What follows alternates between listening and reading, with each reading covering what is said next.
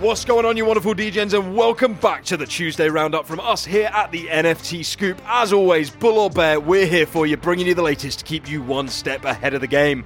Buckle up, we have got plenty to talk about today, including, of course, all the drama surrounding the Bored Ape Yacht Club, the Chinese market growing a whopping 5x, and the big news from Punks that's been driving the floor price up through the roof. Don't go anywhere. But before we crack on, you know the drill by now. We've got to let you know that the content you hear today in this broadcast should not be taken as financial advice and is for entertainment purposes only. You should always carry out your own research and due diligence before making any financial investment. Now we got that out of the way. Let's get stuck in. Okay, so taking a look at the overall market, with ETH hitting the three figure region this week, we have seen the market continue to downtrend in a number of ways. So let's break that down a little bit further here. Firstly, the crypto market was dealt a heavy blow this week. The price of Ethereum came down from the $1,200 region down to a bottom of $888 over just a couple of days.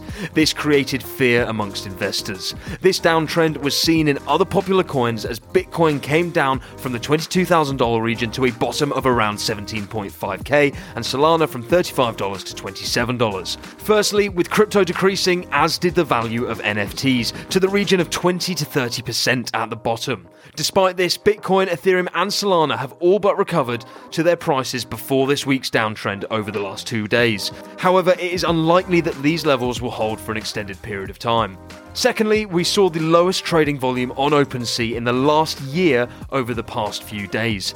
During the peak of the bull market, OpenSea's daily volume peaked at almost $500 million. Throughout the bull, we were averaging comfortably between $100 and $200 million in volume per day. As of the last few days, we've been averaging around just $5 million a day. This is a 20x drop off and clearly reflects the state of the NFT market today.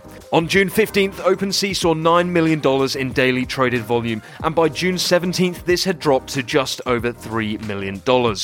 However, bullish moves from CryptoPunks, which outperformed the volume of thousands of projects on OpenSea. At the time of writing, this looks to be replicated again today and is possibly due to the head of Christie's NFTs joining Punks, which we'll touch on later on. Another volume indicator we can look at is the transactions completed per day on OpenSea. Over the last 20 days, there has been a fall off in transactions, which has now bottomed out.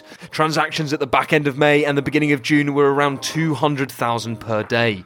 As of the last three days, this has fallen to around just 15 to 25,000 per day.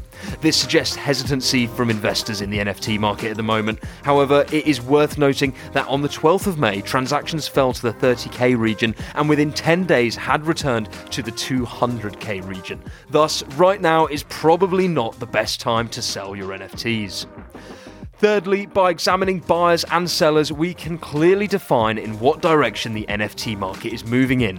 It is simple economics that when demand outweighs supply, the price increases.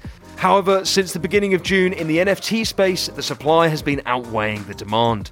This is something that we are yet to see highlighted. To string some examples together, during the bull market in January, some days we had 52,000 buyers to 46,000 sellers. On other days, we had 38,000 buyers to 32,000 sellers. This number varies, but the number of buyers consistently stays above the number of sellers. This pushed us in a positive, bullish direction as a whole, and what we're witnessing now is a healthy pullback across the NFT space. Yesterday, there were 7,000 sellers to around 5,000 buyers.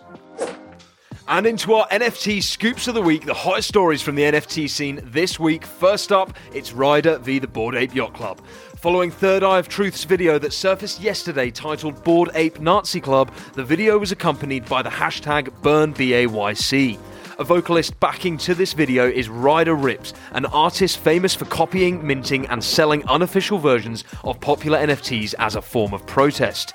He recently launched RRBAYC, which is a clone of the Bored Ape Yacht Club, and the 6.4k piece collection appears to have actually left in the traits which he accused of being racist in the original video.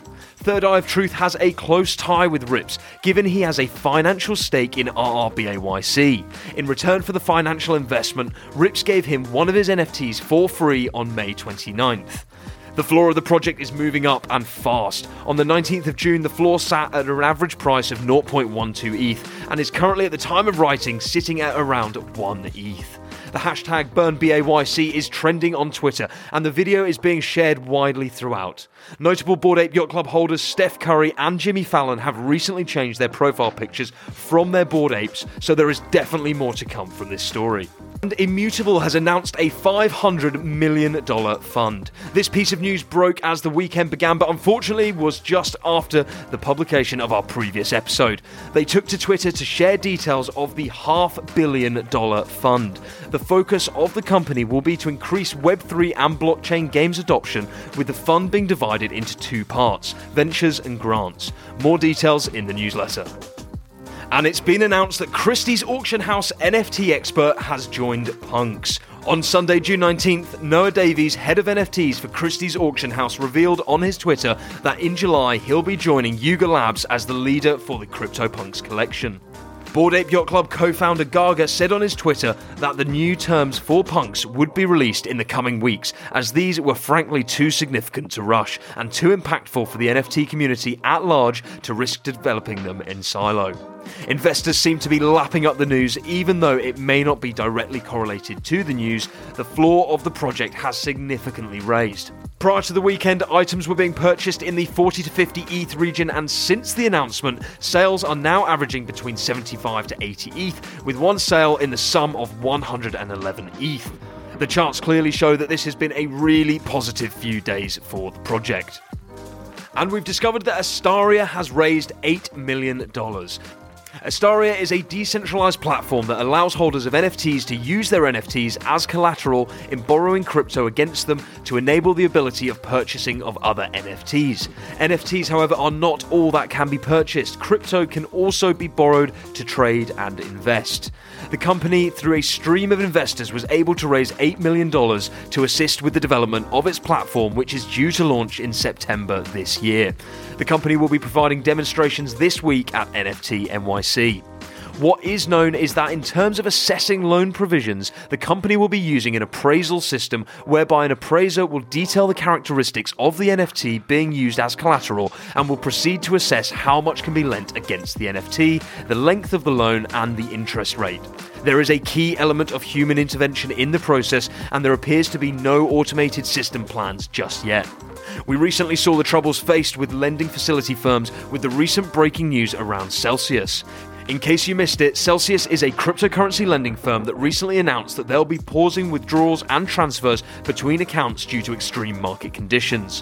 Astaria's plan to launch in September is a prudent move given the current state of today's market generally being at its weakest. And the Chinese NFT market has grown 5x. Over the last few months, the Chinese NFT market has been displaying some strong growth. In February this year, there were just 100 NFT platforms available to investors. At the time of writing this piece, that number has now broken through the 500 mark, displaying a 5x market growth.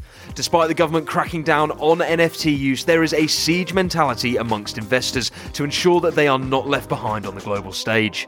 It is worth noting that NFTs are not illegal in China. However, most of the larger platforms are operated by major internet businesses to ensure that activity is kept away from the authorities. To keep the authorities at bay, Alibaba associated entities such as Ant Group and Tencent advertise listed NFTs as digital collectibles. The NFTs are also offered on private blockchains and are obtained via Chinese fiat currency. There is no disputing the importance of the Chinese market in regard to global performance. It's worth remembering that in September 2021, the government wanted to crack down on crypto mining, which resulted in a 50% decline in the Bitcoin network hash rate.